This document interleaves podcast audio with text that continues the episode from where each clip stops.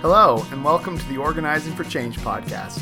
The goal of this podcast is to equip coalitions, organizations, and individuals to bring change to their communities. The host of the Organizing for Change podcast is the Coalition Coordinator for Avon, Massachusetts, Amanda Decker. Thank you for listening. Hey, everybody. My name is Ed Rand. I am one of the producers of the Organizing for Change podcast, and this is episode 23 of our podcast. Uh, this month, Amanda got a chance to talk with Kendra McLaughlin. She is the Director of Health Education for the Garrett County Health Department in Oakland, Maryland. Uh, they got to talk a little bit about the viral PSA video that Kendra and her group made, uh, which, if you have not seen it, you can find it at spreadthefacts.com. Uh, and then they also talked a little bit about some facts and information about marijuana and how to do coalition prevention work. So it's a great conversation with a lot of really good information. Hopefully, you really enjoy it. If you did uh, find the information useful and you enjoyed it, please take a moment to share this podcast with a colleague or a friend because that way they can use the information to do better coalition and work in their communities. So, without further ado, here is Amanda's discussion with Kendra McLaughlin.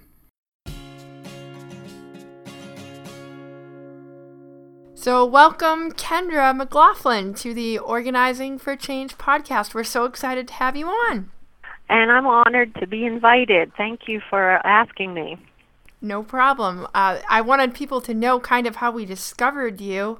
Um, our coalition discovered you because you guys put out an incredible video that kind of went viral. So I'd love for you to start off and uh, let the audience know just about the video and kind of you know, how it came to be, and then we'll talk a little bit about your drug free communities grant and kind of what you guys are up to now.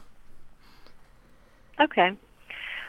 So, the video that you're talking about was uh, something that we came up with last spring for National Prevention Week. And during that week, we try to highlight uh, different prevention topics each day. And I was trying to come up with something different and something kind of catchy that had to do with marijuana prevention other than handing out a flyer or doing a newspaper article.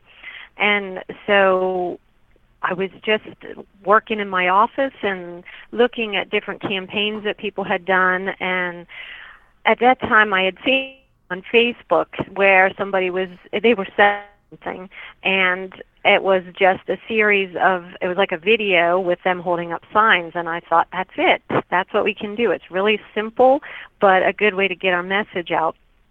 So i worked on the message and we wanted the message to target other teenagers um, for marijuana prevention. And it's a really tough topic for teenagers because um, you have to have the right words and it has to be kind of cool and sexy and um, we just thought okay the perception of most of our teenagers is that marijuana is okay. It's not a big deal. So we worked our message around addressing that misperception. And we knew that it needed to be kind of short and simple. So um, came up with about 10 little cue cards that we put our message on. And then we were trying to think about, when I say we, I'm talking about the other um, drug free community staff here in our agency. Then we talked about uh, who are we going to get to deliver the message. And we're a small enough community here in our county that we're all kind of connected. So I have a son that plays baseball, and um, my husband is an assistant coach, and so that's the reason we chose that team um, to deliver the message. So I just went to the team and I talked to the team ahead of time and said, "This is the message we're delivering. This is where we're delivering the message, and I'd like you all to be a part of it if you're interested." But I also gave them the option to step out if they didn't want to be on our video. So they all agreed, and um, we just filmed it right after baseball practice one day. Um, and then we had we posted it on our Facebook page, and honestly, we thought that um, it it might do well here in our county. Um, we were thinking if we got a thousand likes, that would be great. and it went way, way beyond anything that we we could imagine. So um, it far surpassed our expectations. There was a lot of um, oh, discussion, um, feedback about it here at our local level, and then we also got you know attention all around the country. People inquiring about um, what we do and how we did it, how we came up with it. And we got some negative feedback, people who don't agree with our message, and we knew that we would, and that was okay too because at least they're talking about the message. So that that kind of gives you an idea about how the video came about. I think does does that answer yeah, your question? I, I just uh, another question to piggyback onto that. So when you did get any negative feedback, what kinds of ways did you respond, or what did the kids think about any of the negative feedback, or was that kind of not passed down to them? Well, they could see some of it. Um, at at our agency, we did not respond to it because we didn't want to get into a war, uh, war on words. We just let them say what they wanted to say, and um, they did say there were a couple comments uh, that pointed to the kids, like that maybe they didn't lead a healthy lifestyle, and we did. We were able to take those off because we didn't want the kids to be affected negatively by it. Aside from that, though, we just let them say what they wanted to, and then it kind of took care of itself because we got way more positive comments than we did negative. And so people would say positive things and kind of negate the negative. So we didn't actually have to do anything. I think that's really important for people to keep in mind that when you're speaking out these messages, you are going to get some pushback. But again, I think it's wise uh, that you guys didn't respond to them. And also, you know, you believe in what you're saying and it's true. So, right. Um, you know, being willing to go forward. So I think that's fantastic. I noticed um, on your your statistics, it said on your website, uh, you had a poster that 83% of the young people in your community don't smoke weed. Mm-hmm. And I just wanted to know about that statistic. How did you all come up with that? And, um, you know, why is it important to spread that message? So that comes from our youth risk behavior survey that is done in our schools every two years. And all of our students who are there on the day of the survey administration take it in sixth grade through 12th grade. The 83% is all of our high school students. And we, when we uh, have promoted that number, we've also gotten a lot of um, pushback because people say, "Oh, kids don't tell the truth. It's way higher than that." And our response to them has always been, "Well, if they're not telling the truth on the survey, then they've been lying the same way for the last 15 years because our data has been very stable um, for 15 years. So uh, it's hard to, for them to to argue with that fact. Um, and we use that. We try to promote some of the positive because uh, usually you hear people talk about how bad things are. So everybody smokes weed um, all my friends smoke weed, and so we're trying to give the flip mes- message that it doesn't bear out with the data. And actually, most high school students are not smoking weed, and trying to portray that uh, you can be in the majority by not smoking weed. Yeah, I think that's so important, giving young people permission and letting them know that it's okay to say no. Not everybody is doing something. I think that's powerful. Exactly. Um, one of the things that we were talking a little bit about too is so we are in year 10 of our drug free communities grant funding and i noticed that you all are in year 10 as well and i was just thinking about you know the the uh, the changes that we've made from when we started till now, just the difference in our community, the difference in our strategies, and I was just wondering if you could comment a little bit on just how has the coalition changed over the ten years, what kinds of things you've learned, uh, would you do anything differently, that kind of thing. Mm, good question. Um, so yes, we are in our tenth year also of our Drug Free Communities grant, and we started out as segregated committees uh, so we used to have a tobacco free coalition and a drug and alcohol council and an underage drinking committee but it was the same people who most of the same people were on each committee. And we decided early on with our uh, drug free communities grant that we needed to combine those coalitions and work more effectively. And so we did that like in our first or second year, and we've been operating as a combined coalition since then, and that was a really positive change. So our attendance has improved a lot because people now don't have to go to three meetings a month, they just go to mm-hmm. one, um, and they're able to keep up with that.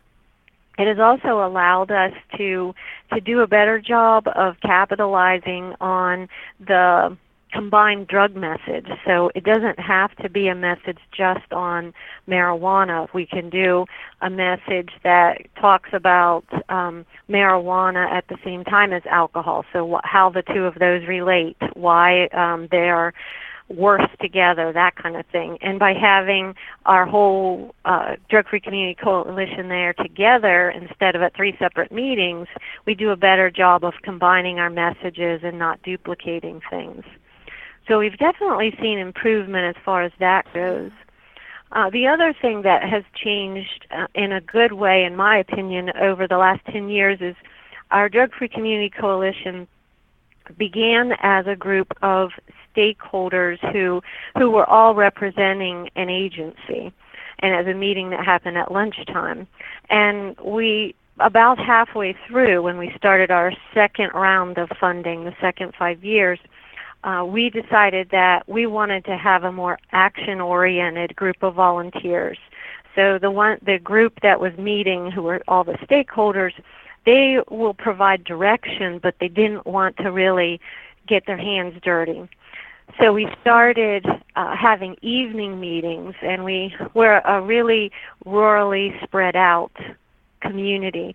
So um, my cohort and I went around to the communities all over the county and did presentations about um, the drug problems in our county and how you get involved. And so we started what we now call our action teams. So it's just an extension of our Drug Free Communities Coalition. Our action teams are really grassroots volunteers. We meet in the evening once a month and they are the people who who really want to be busy. They want to be active. So they're the ones who are at the health fairs and they're actually, um, they've formed a speakers bureau and they do presentations for us.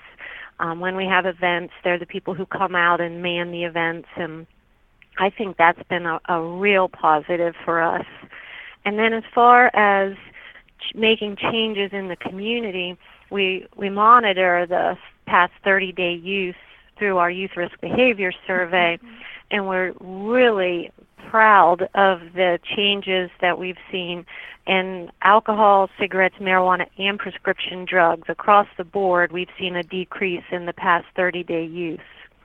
And that makes us really happy because you know, we're at a time when uh, when marijuana is being legalized and it's hard just mm-hmm. to maintain the status quo and we have an opioid epidemic going on, but we've been able to actually reduce our numbers, not just maintain them, but reduce them. And so we're really proud, and we are all the time reminding our volunteers that what they do is important and it matters. They're making a difference.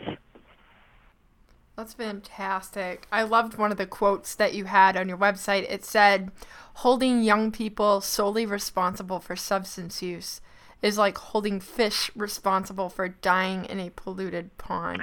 and I think this speaks a lot to the work that you do. So tell us a little bit about um, how you improve the polluted pond. So, what kinds of things are you doing instead of just um, like a lot of times in communities, people want to just make consequences stricter for the young right. people. Right. Um, yeah. So tell us kind of what the different groups in your community have done and you know what different things you've done that's contributed to that decrease in youth use of substances um, some of the strategies that we've used that have led to um, success let's start with um, prescription drugs so uh, since we received our Drug Free Communities grant, we have been able to put three permanent drug disposal boxes in our county. Um, and every year we uh, promote our drug take back programs with the goal of moving expired and unwanted medications out of the home so they're easier or they're less accessible for use. Our sheriff's office, our state police, our city police have been great partners with that. Uh, we've also worked with our healthcare providers in making changes to the way they prescribe medications um, and the way they educate um, their patients. They also have started using the prescription drug monitoring program um, statewide in Maryland. That's something that's kind of new, and so we've tried to work with our healthcare providers to educate them about the purpose of that prescription drug monitoring program and it's a little extra work for them but they're beginning to see the value in it because if they can cut down on doctor shopping then they don't have patients who are coming in and expecting prescriptions when they know that there's a program now that can tell pe- tell their providers that they've been shopping around. Um, as far as marijuana goes, we have worked with three different towns or municipalities in our county to enact ordinances that restrict the location of marijuana dispensaries. In Maryland, uh, medical marijuana is legal, but not recreational at this point. So uh, some of our staff and our volunteers began doing presentations around the county when when it, um, medical marijuana became legal and explaining to the towns what it meant. And as a result of that, they enacted ordinances to restrict the marijuana dispensaries. And then we were really excited that um, one town had a dispensary that wanted to move just outside of the town limits, so the ordinance didn't apply. But the uh, town, the residents who were going to be beside the dispensary, got together and and through a grassroots movement they worked uh, with us a little bit um, with their town uh, with their legislators and we were able to keep the dispensary not only out of the community but they moved their license to another county. So uh, that was a huge success for just the the voices of people from a neighborhood who who didn't want to stand for that. Sure with alcohol, we have uh, worked really well with our liquor control board here. Um, the, the administrator is a member of our coalition, and she's very, very faithful at, at coming and at hearing feedback and input from members. And because of her willingness to listen, we started working closely with her and the Liquor Control Board, which is um, a volunteer board has made numerous changes to their policies that has restricted um, alcohol sales. For example, um, they, rec- they in the last couple of years uh, requested that they be able to deliver alcohol, so you can call and order alcohol from a store and they would deliver it.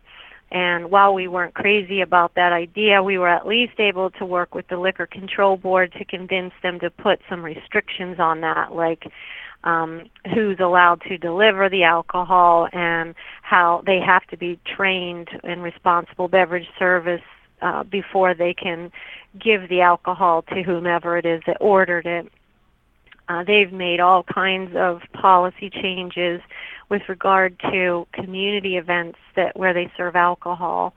Um, they require now that somebody in the there we have a lot of volunteer groups that sponsor events and they serve alcohol to mm-hmm. bring people in.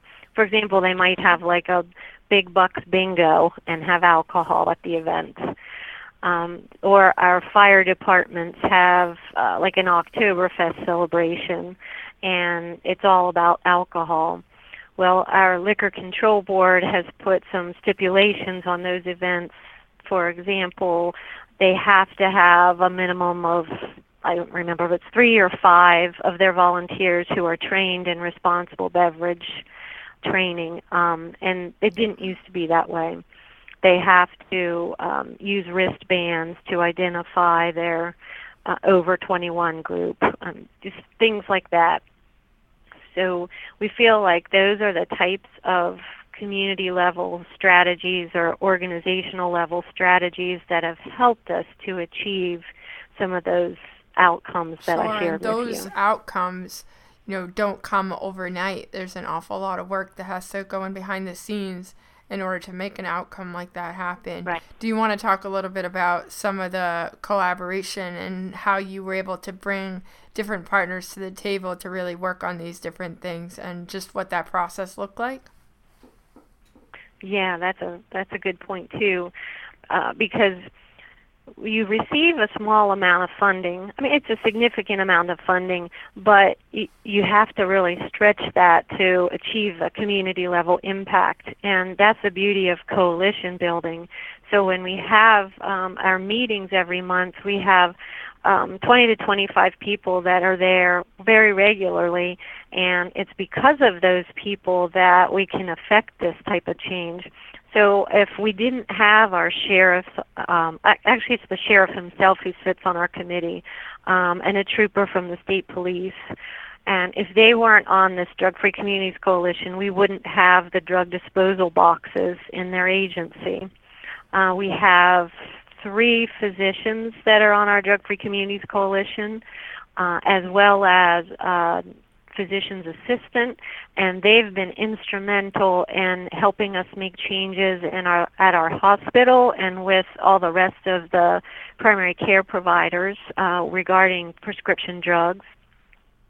Um, we have a good relationship, as I mentioned, with our liquor control board.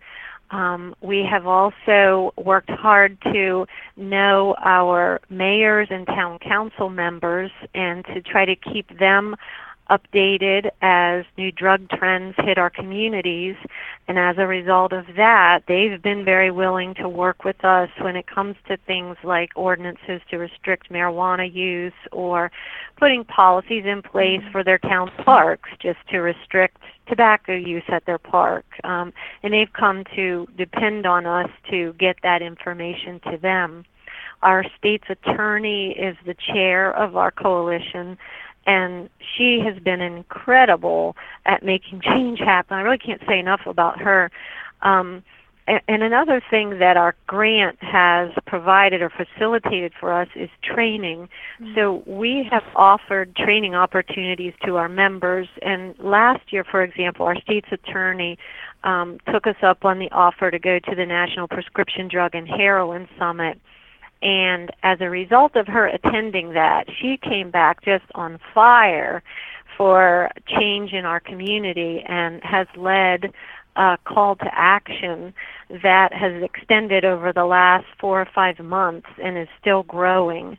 Um, so we've had some major events. We've had town hall meetings with 100 to 150 people showing up um, meetings with the faith community and the business community to figure out what they can do to help us address the opioid problems in our county.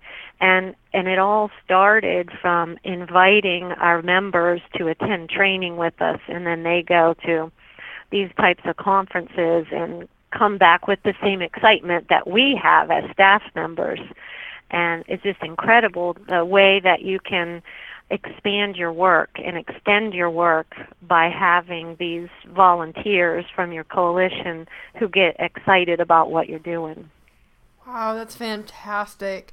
I was just thinking about uh, when I, I sit back and I look at all the successes, I also think about some of the challenges that helped us to grow too. And I was wondering, you know, what challenges did your coalition encounter and you know, kind of how your group overcame those challenges, or did you find out that most things were kind of easy that people bought into what you were doing and it tended to be a little bit easier? Oh no, I think there were definitely challenges all along the way.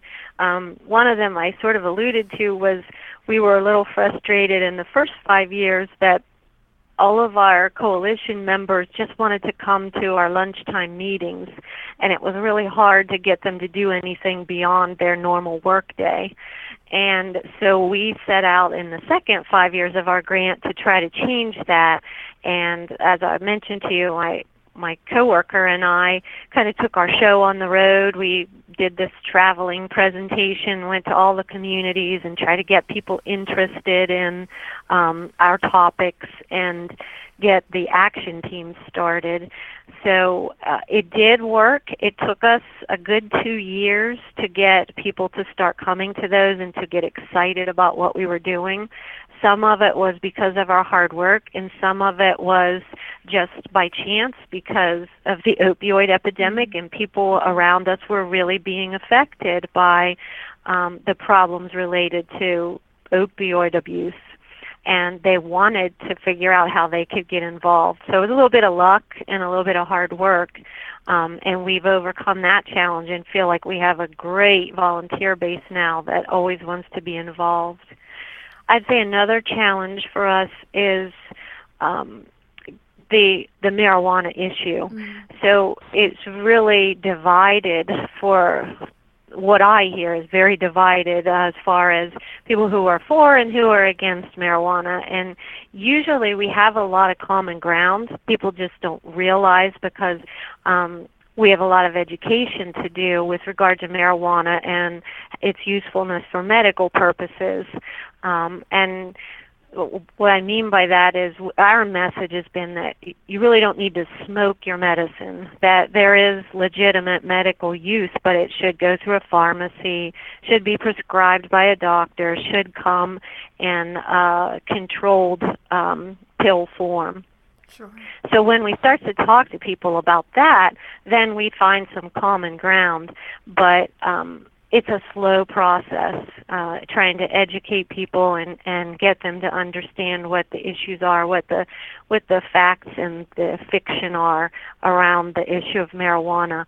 And so we're we're we're fighting that battle and we're trying to find the right way to approach it uh, so that we're not uh, turning people away with our message um, but drawing people in because they want to know more. Sure and and that's been a little challenging to figure out what is the right message to keep people interested in what we have to say.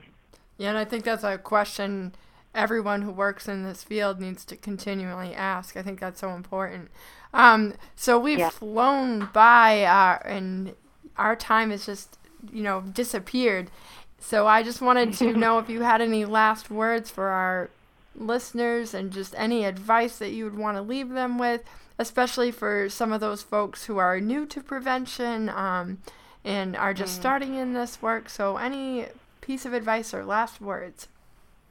well, I feel like really I learn from other people much more than I give, but I guess my my words of advice would be for anybody listening that um, no matter who it is that is involved or not involved, um, you should never discount what they may be able to offer.